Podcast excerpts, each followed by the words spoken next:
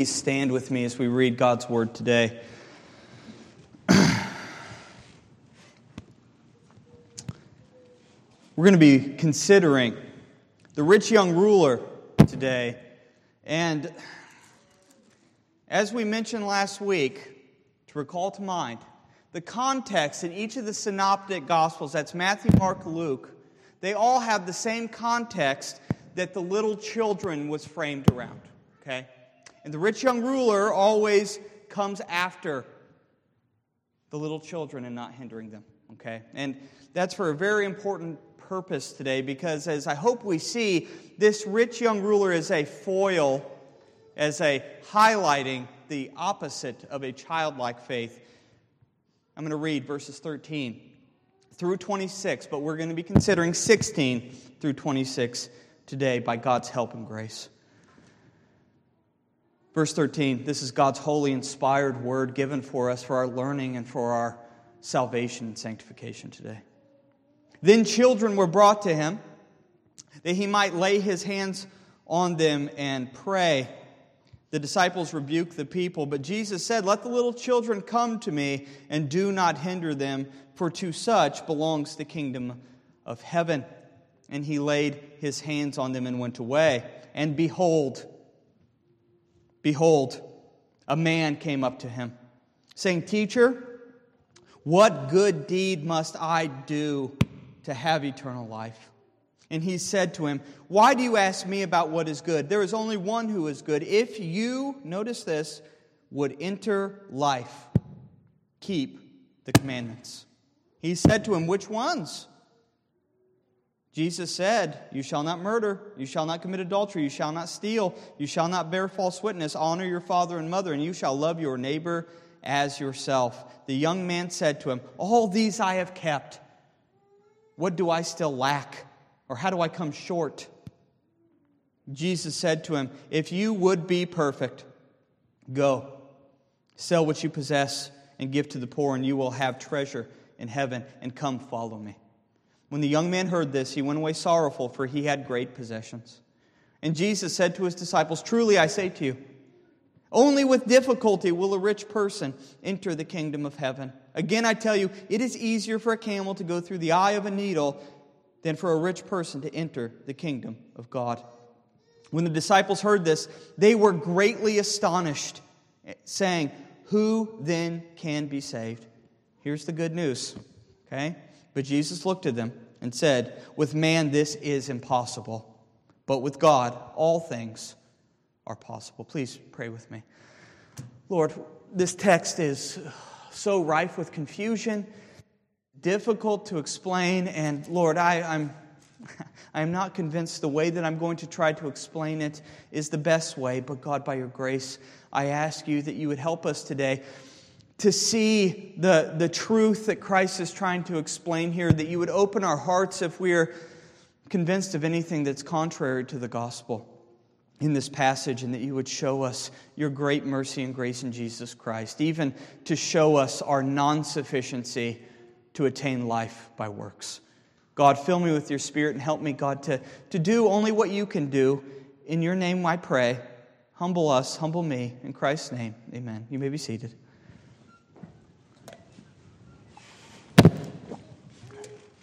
Just to be very plain with you today, brothers and sisters, this text that is before us highlights the need for us to have a, a very rich and good biblical hermeneutic. That is a way to interpret the scripture, okay?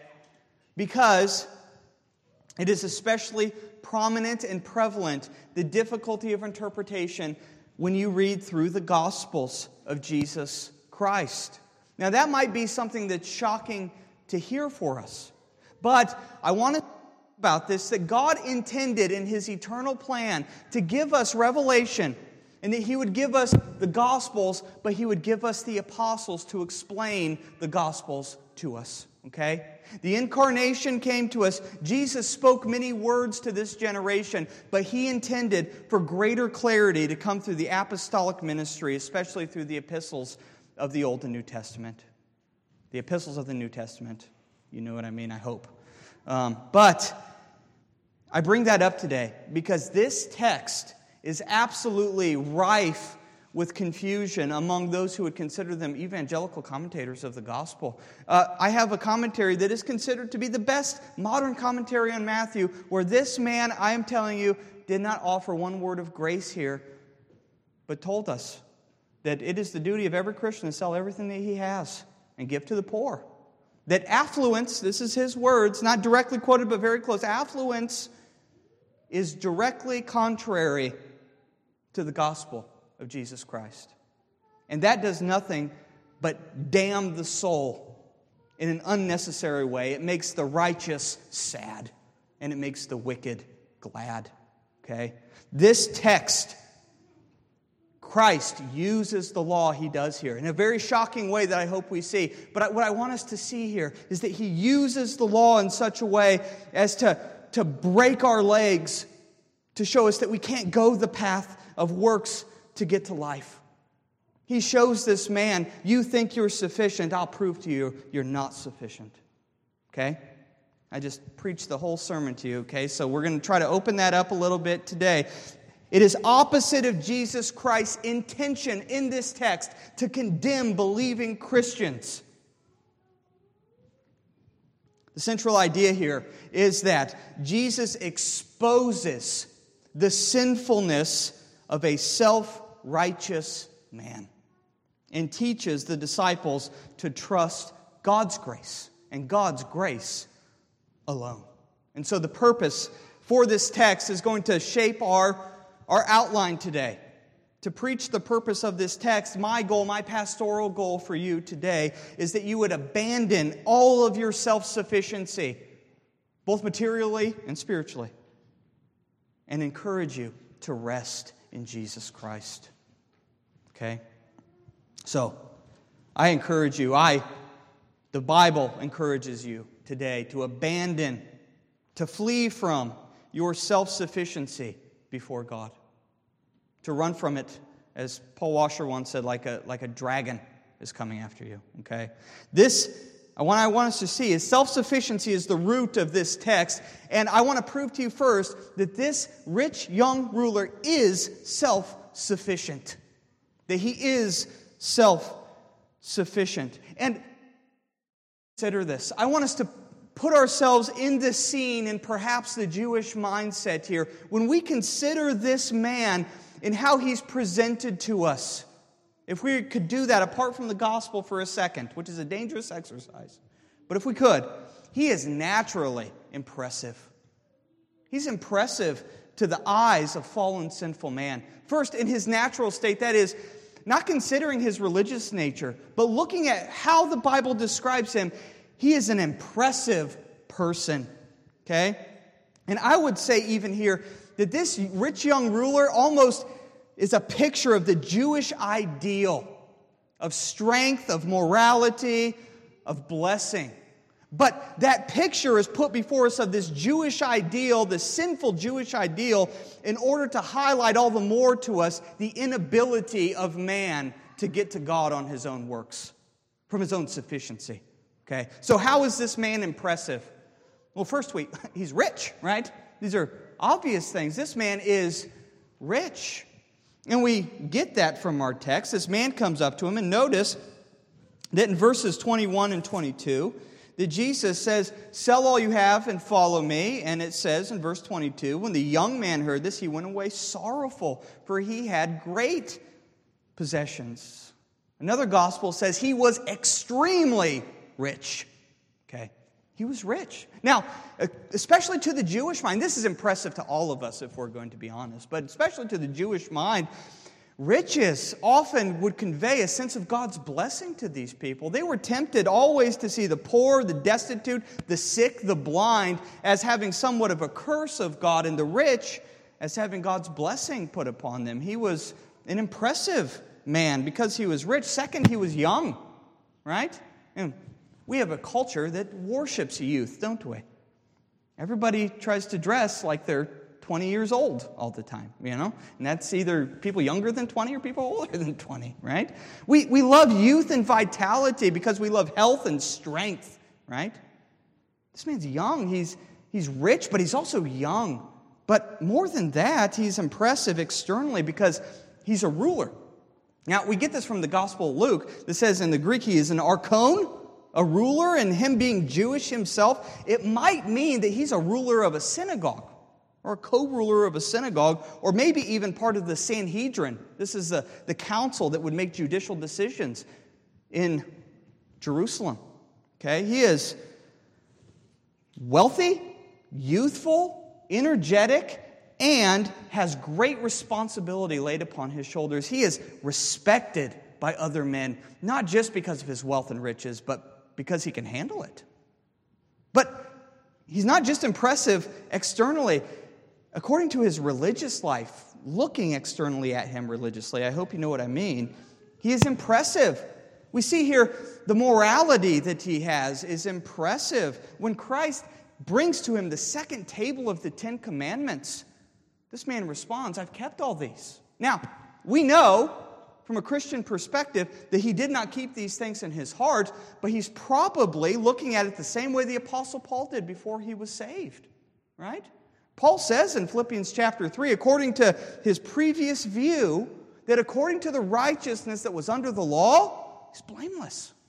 He's blameless. Nobody could point at this man and say, that man is a great sinner.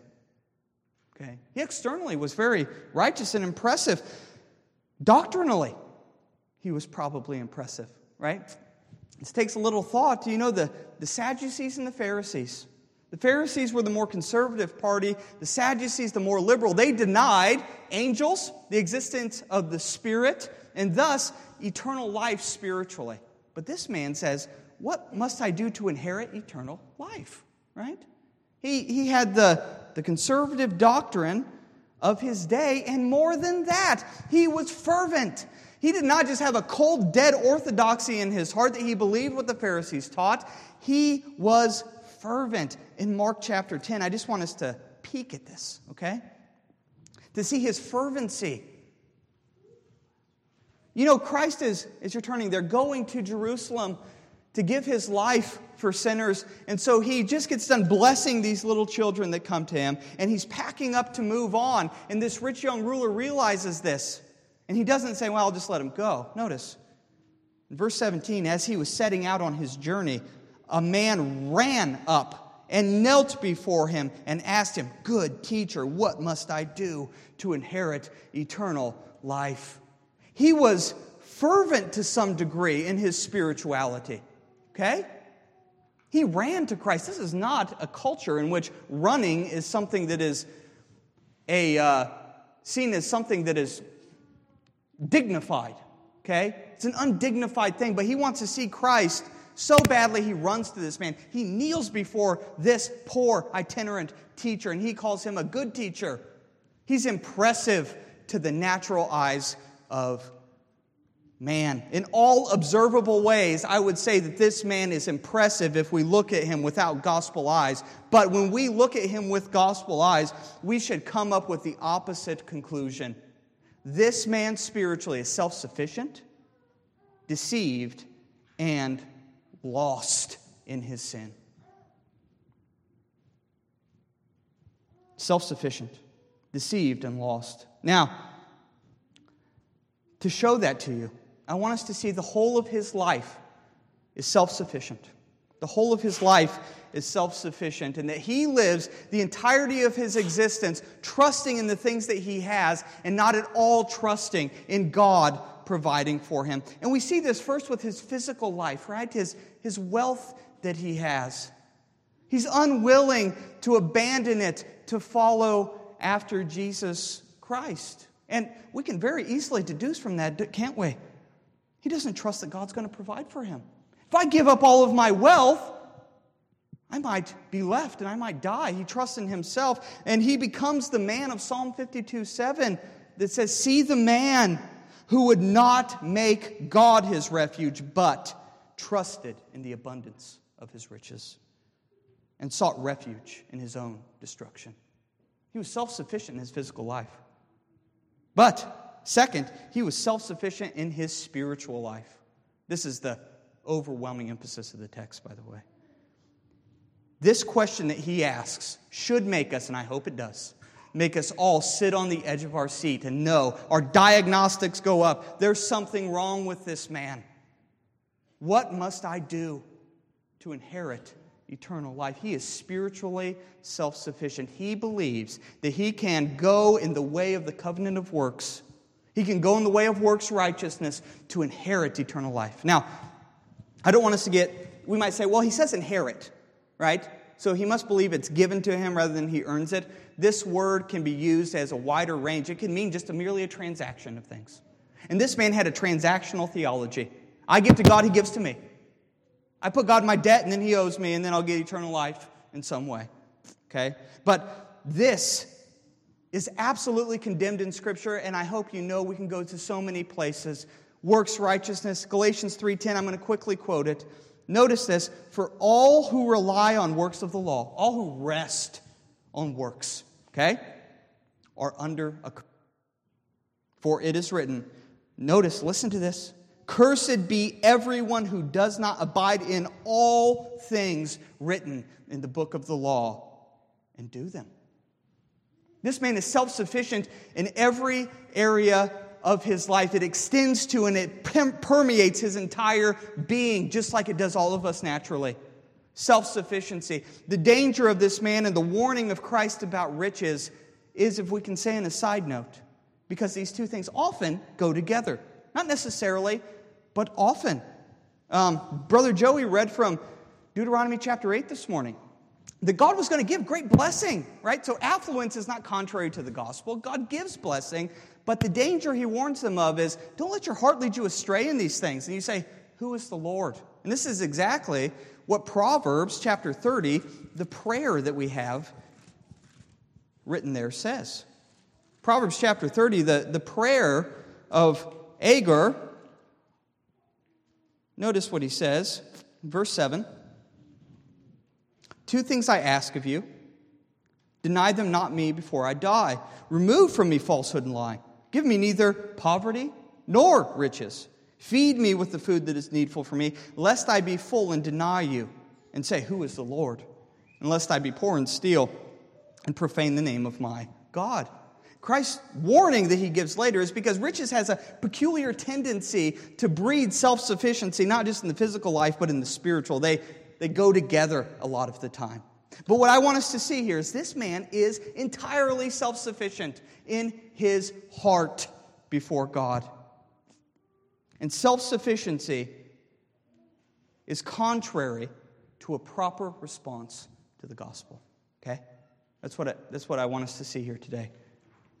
This man is self sufficient, and this self sufficiency is, is contrary to receiving the grace of God. Uh, I don't know if you're familiar with the word foil. I think I might have used it in the introduction. In literature, a foil is a character whose characteristics they highlight the characteristics in another person. Okay? So, for example, in Macbeth, just because we read that earlier this year, Macbeth, we have Banquo, who is kind of the good guy in the story. He's selfless to some degree, and he highlights the ruthlessness and barbarity of Macbeth, right? The character, that highlight and that tension serves to show that. This man is a foil this man is a foil. Here, he highlights childlike faith, okay? And childlike faith highlights his own self sufficiency. His own self sufficiency. And as we think about that, a children's reception of the gospel. Why does Christ take a child in Matthew chapter 18, put them in the midst, and say, You must become like little children to enter the kingdom of heaven? Because a little child has nothing, can offer nothing, is on the lowest rung of society. Nobody would have a little child go in the way of works to earn anything because they can't do it. He would have us to become like that, to know I can do nothing before God to earn my salvation, but I must receive it as a child receives it. But this man won't receive it. He refuses to receive it. Rather, he wants to earn it. What, what can I do to inherit eternal life? He will not be low like a child. He wants to be exalted by his works. He wants to attain the glory that only Jesus Christ attained by his own works. Jesus hears this man ask this question and, and know that Jesus Christ knows the gospel better than us. He hears this, and in love, knowing this man's self sufficiency, goes to correct him. Okay? Now, where we need to pay extra close attention is how Jesus Christ corrects him. Jesus Christ sets him on the path of the covenant of works, or works righteousness, if you're more comfortable with that terminology, and shows him the self sufficient way to eternal life. And merely says to him, If you want to go this direction, let's go this direction, and I'll show you where it ends. Okay? Jesus points to the law of eternal life, right? And this is shocking in the text, isn't it? What shall I do to inherit eternal life? And Jesus says, Well, you know the commandments, right? Keep the commandments. And this shocks us, right? Because we, are we're, we're Christians. We're used to hearing the gospel of free grace, and I in all of our hearts, and this seems contrary to that. And perhaps we, we read this and are worried, like maybe, maybe there is, maybe I should be seeking works as a way to life. But that is not Christ's point. The great physician deals with different patients that come to him in different manners and ways. To the poor and the humble, those that are sinners, know their need of forgiveness, know they have no ability, he offers freely the gospel. Come to me and drink.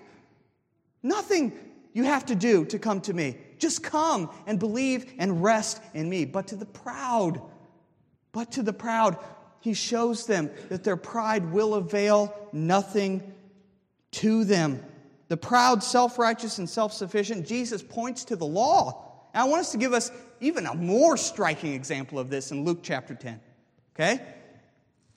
And you might say, how can it be more striking? I think that Luke chapter 10, Jesus so clearly points this man to the works of the law to obtain eternal life.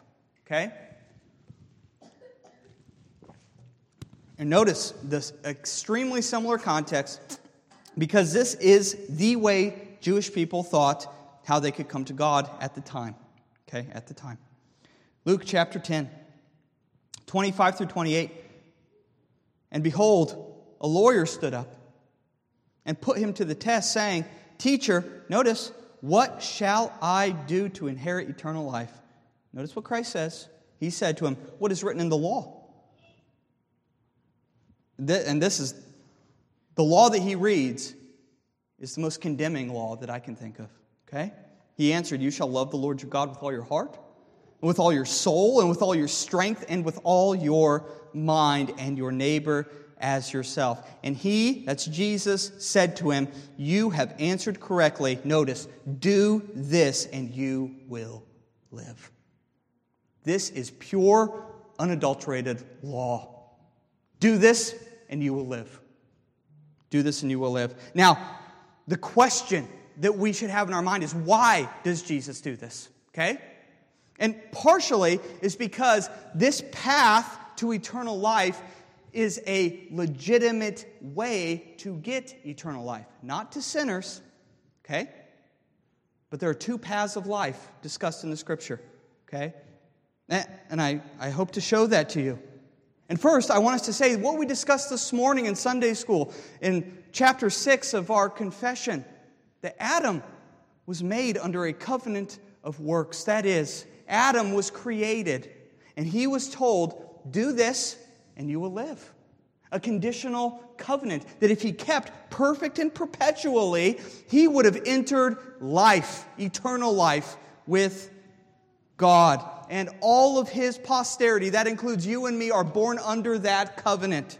On our hearts, naturally from birth, it is written, Do this and you will live.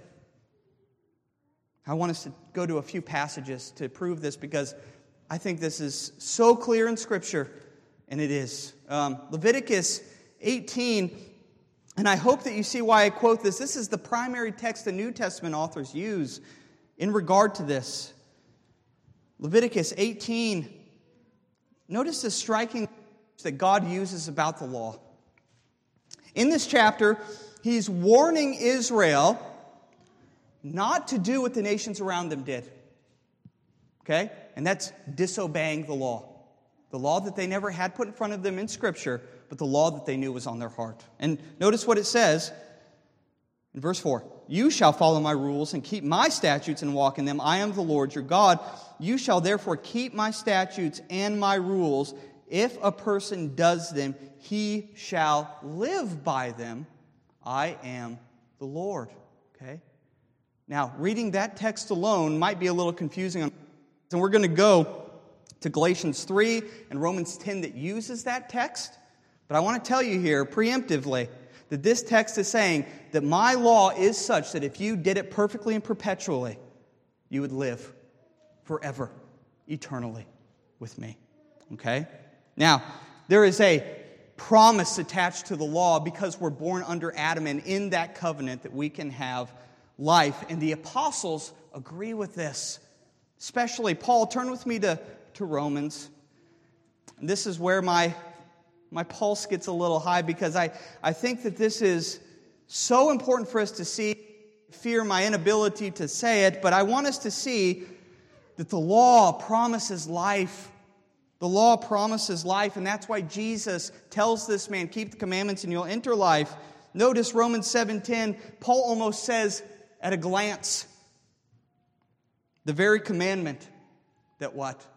Promised life the very commandment that promised life, proved to be death to me.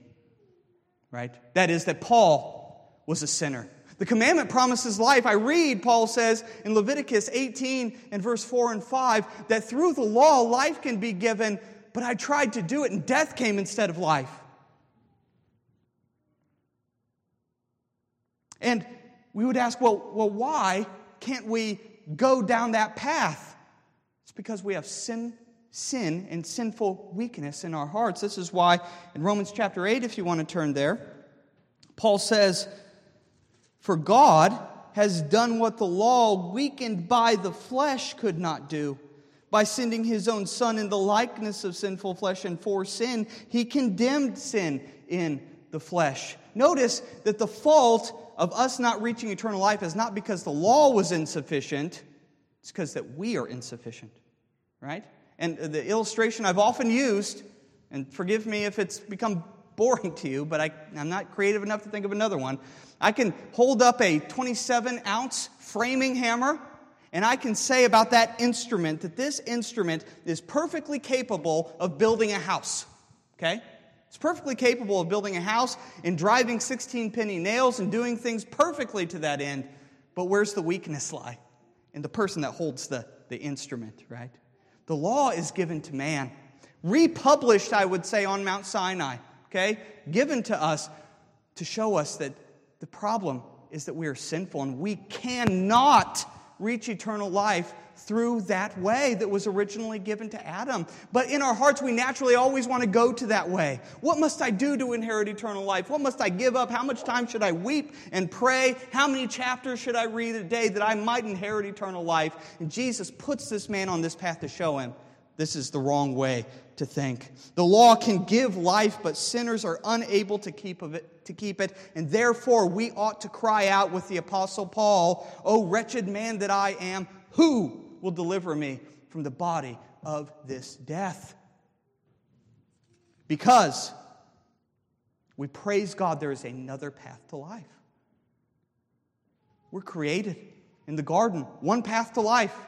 But in that same garden, after the fall, God slayed a lamb at garden and covered the sins of Adam and Eve and promised that there is another path to life, a righteousness that is outside of the law. We still must have perfect righteousness to be in God's presence, but it comes to us by gift, not by works. And please turn with me to two passages that are longish. And these passages have Leviticus 18, chapters 4 and 5 in them, if you're skeptical, which I understand. Galatians chapter 3. Again, these texts must be used to interpret the hard text that we're in in Matthew, not the other way around. Notice Paul's clear words Galatians 3 10 through 14.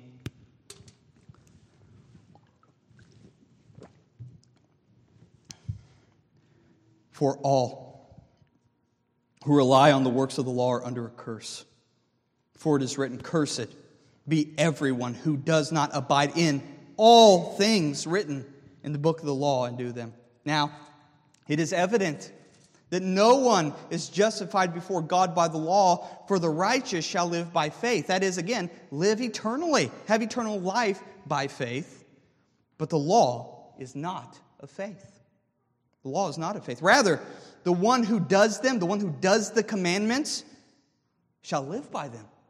Again, eternal life is being talked about here. Christ redeemed us from the curse of the law, becoming a curse for us. For as it is written, Cursed is everyone who is hanged on a tree.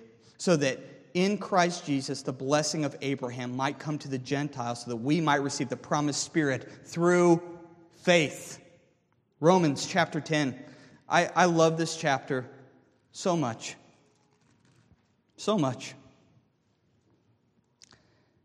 Please, please notice with me again, the two paths of life are clearly taught by Paul here one by works and one by faith in Christ. Notice all the, the most wonderful words that a sinner could read. Notice verse 4 For Christ is the end of the law for righteousness to everyone who believes. This path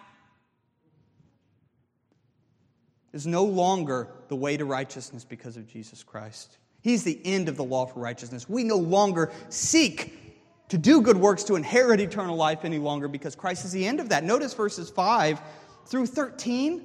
I know it's long. Notice, he's going to show these two paths, okay? For Moses writes about the righteousness that is based on what? The law. Okay? This is the path to life based on the law, that the person who does the commandment shall live by them. That's Leviticus 18. But the righteousness based on faith, notice this, the second path to life, says, Do not say in your heart, Who will ascend into heaven? What shall I do to be saved? That is to bring Christ down. Or who will descend into the abyss? That is to bring Christ up from the dead. So notice what he's saying. The righteousness based on faith doesn't say, What do I do to come bring this blessing down or to bring it up? Rather, what does it say in verse 8? The word is near you. That is in your mouth and in your heart. That is the word of faith that we proclaim. Because if you confess with your mouth that Jesus is Lord and believe in your heart that God raised him from the dead, you will be saved. For with the heart one believes and is justified, and with the mouth one confesses and is saved. For the scripture says, this is great promise, isn't it? Everyone who believes in him will not be put to shame. No distinction between Jew and Greek, for the same Lord is Lord of all, bestowing the riches on all who call to him. For everyone who calls on the name of the Lord will be saved. Jesus drives this man down the path of the law so that he can expose him. So that he can expose him. Jesus Christ exposes this man's insufficiency, and I don't even like that word because I don't think it's strong enough. Sometimes when I think of insufficient, I could say, I'm insufficient to do this, and so I just need a little bit of help, right? I just need a little boost in the right direction. Jesus Christ exposes this man's and ours, our non sufficiency. I think that's better. Christ does this for this man's good. I want us to see that Christ is not calloused in some way, sees this man come up to him and say, Oh, this man has terrible theology. I'm just going to dismiss him with a difficult saying.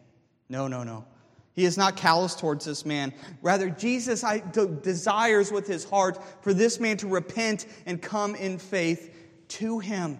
And this is really strongly implied in Mark chapter 10, 21. This is a parallel where in between this man saying, I've kept all these laws, and Christ giving this other special commandment, Jesus, it says, and Jesus looking at him, loved him.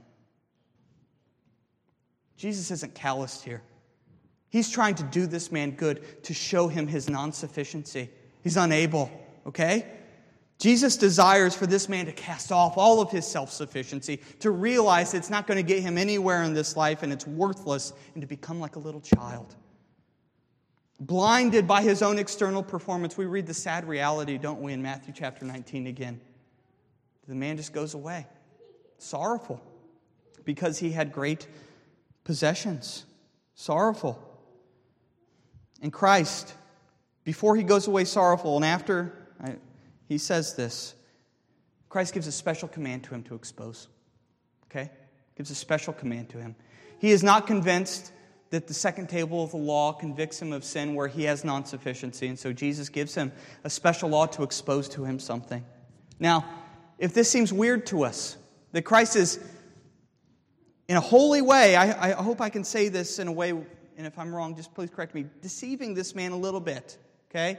What I mean is he's, he's showing him as if this is a path he can go down, okay? In order to correct his heart, okay?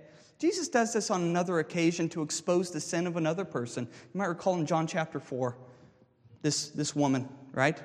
The Samaritan woman that meets Jesus at the well and she's talking to him. And what does he say to her to expose the sin in her heart? Jesus said to her, Go, call your husband. Come here. What does she say? I don't, I don't have a husband. He says, You've spoken right. Right? You've had, I forget the number.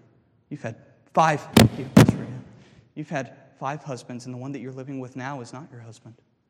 Right? Jesus does this in his goodness, exposing the sin of our heart. And perhaps today he's, he's led you down that path of self righteousness that, that you would say, I, I must do this, and you're noticing you can't do it. That is by God's sovereign intention and plan that you would abandon it.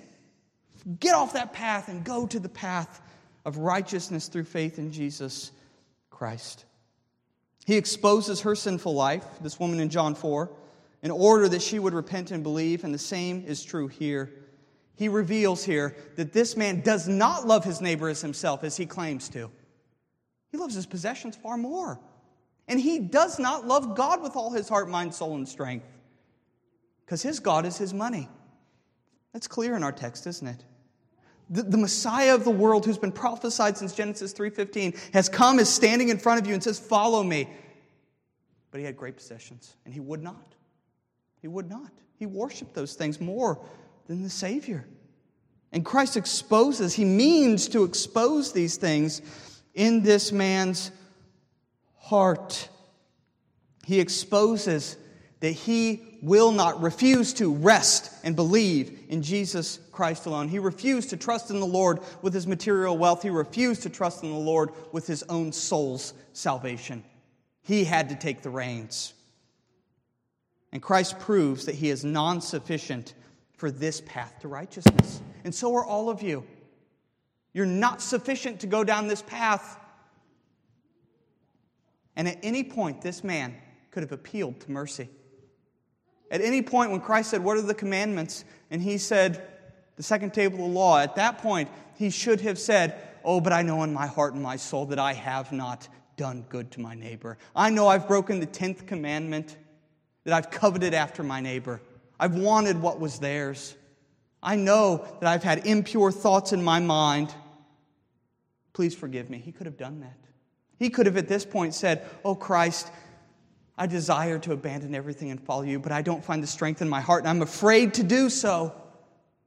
Forgive me, a sinner. And he would have been forgiven freely and completely. But he did not do it. He was unwilling to forsake this path of righteousness to go on the path of righteousness by faith. He's unwilling to part with his wealth, unwilling to part with his self righteousness, and beg for mercy and faith. And this is meant to warn us to see your non sufficiency and go to Jesus Christ. This is obedience. This is the mark of Christianity. Not that you keep the law perfectly or to any standard that I can make up, but that you repent and believe as a constant habit of your life. This is the mark of true faith in Jesus Christ, that you have the righteousness of Jesus Christ if you repent and believe. That's how we know that we have his righteousness, because we have faith in him.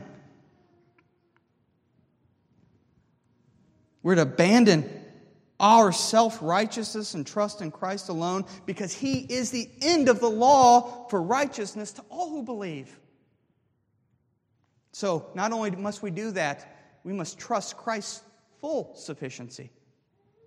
And maybe sloppily, but this is what I want us to see in Matthew chapter 19, verses 23 through 26. This man goes away, and like we've seen the pattern over and over, Christ goes to his disciples privately, doesn't he? And he explains more fully to them the things that aren't clear to the unbelieving crowds. And we read that Jesus said to his disciples, Truly, I say to you, only with difficulty will a rich person enter the kingdom of heaven. Again, I tell you, it is easier for a camel to go through the eye of a needle than a rich person to enter the kingdom of God. When the disciples heard this, they were greatly astonished and said, Who then can be saved? According to this path. But Jesus looked to them and said, With man, this is impossible. With God, all things are possible. So, what I want us to see here is that salvation is only possible with God.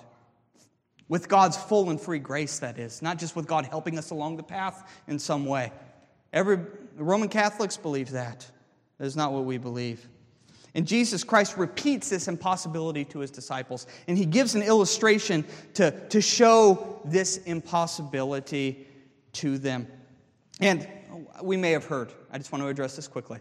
That am, uh, camel going through the eye of a needle, that there was a gate in Jerusalem that was a little bit smaller, and that a camel could get on his knees and go through it, but he'd have to get rid of his whole pack to do it, right?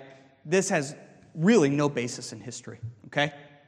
Jesus is saying he's giving a grotesque illustration of a camel going through the eye of a very small needle, okay? To show that it's absolutely impossible. It is so impossible, it is just as much impossible for a sinner to enter the kingdom of heaven than for a camel to do that, and more so, okay? It is meant to explain and show and illustrate that man is totally unable to come to God through his own works, okay? And I believe that we can read the, the rich here in a, in a dual faceted way. Because this man is not poor in spirit, nor is he poor in his wealth. Okay? This man is rich in both of these things. And while it is difficult for a physically rich man to enter the kingdom of heaven, only because with wealth comes an entire range of other temptations that don't enter into everybody's life. Okay? It does make it more difficult for a physically rich man to enter the kingdom of heaven, but it is physically impossible, spiritually impossible, for a spiritually rich person to enter the kingdom of heaven. And we have here the only hope that we have presented by Christ. Our only hope is that God would save sinners, that He would do it, and Him alone would do it, because we can't contribute to it at all. But the good news is not that God would save sinners, but that God does save sinners. And he saves sinners by Jesus Christ himself. And to tie this together, brothers and sisters, I, I want you to see the beauty of it because I think it's beautiful. Jesus Christ went down that path of the covenant of works. He went down it, but he went down it perfectly in our place and in our stead. He obeyed the law of God perfectly and perpetually all the days of his life. And as the second Adam, where the first Adam failed, the second Adam has succeeded and he's entered into glory. But he took all of us with him. And I hope that you see the beauty in this. If, if it's not maybe a little allegorical, I think it fits wonderfully. This rich young man refused to give up his riches materially and spiritually and give to the poor. But our Savior, Jesus Christ, He did those things, didn't He? He gave up His riches. If we can speak crassly, material riches, I know we, that's not exactly true, but He gave up the glory in heaven that He had. Perfect felicity with the Father that He enjoyed from eternity past. We see this in Philippians 2, don't we? That have this mind among yourselves, which is yours in Christ Jesus, who, though He was in the form of God, did not count equality with God a thing to be grasped or held on to with his might. This rich young man held on to his wealth and wouldn't let it go. Christ let it go to become poor for our sake. But he also gave up his spiritual riches. Christ was a truly righteous man. He kept the entire second table of the law and the first. But he gave up his righteousness. 2 Corinthians 5:21 for our sake he be, he made him to be sin who knew no sin so that we might become the righteousness of God in him. Now brothers and sisters this is the thing that struck my heart the most in contemplating and meditating on this text. He not only gave up his riches physically and spiritually, he gave them to the church of Jesus Christ. He gave to the poor. As we come to Him having nothing, no righteousness of my own, no enduring eternal riches. Jesus Christ came to give up all of His and give to the poor. And we have it forever. We have His righteousness by faith. And we're going to enter glory and partake of that glory with Him for all eternity. Affluence is not contrary to the gospel because we're going to be affluent in heaven. Now, our hope isn't there, but you know what I'm saying. Christ gave it to us. But we'll be without sin, without temptation, able to enjoy it to its full and not make a God out of it there. And God gave sinners all of this through faith in Jesus Christ. And that's the call here today that you would trust Him in what He has done and not go down that path.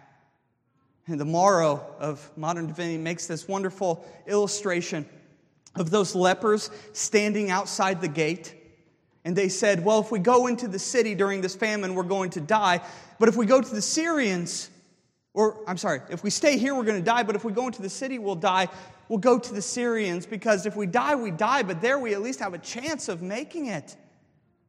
You have a better chance. You have a promise by God. Don't go back to the covenant of works and don't stay where you are, but go to Jesus Christ. And you will have absolute free and full salvation in Him, promised that everyone who calls on the name of the Lord will be saved. Cast all your hope on Him, all your hope on Him, none on yourself. Trust in nothing but Christ. You have life and righteousness because He earned it. And you are in Him. You're in Him. God sees you in Him. You're made a part of Him mystically. And the way that we know that we're in Him, again, is by the infallible mark of saving faith. If you have faith in Him today, you're in Jesus Christ. You have righteousness. And don't go back to that other way, it will destroy your soul.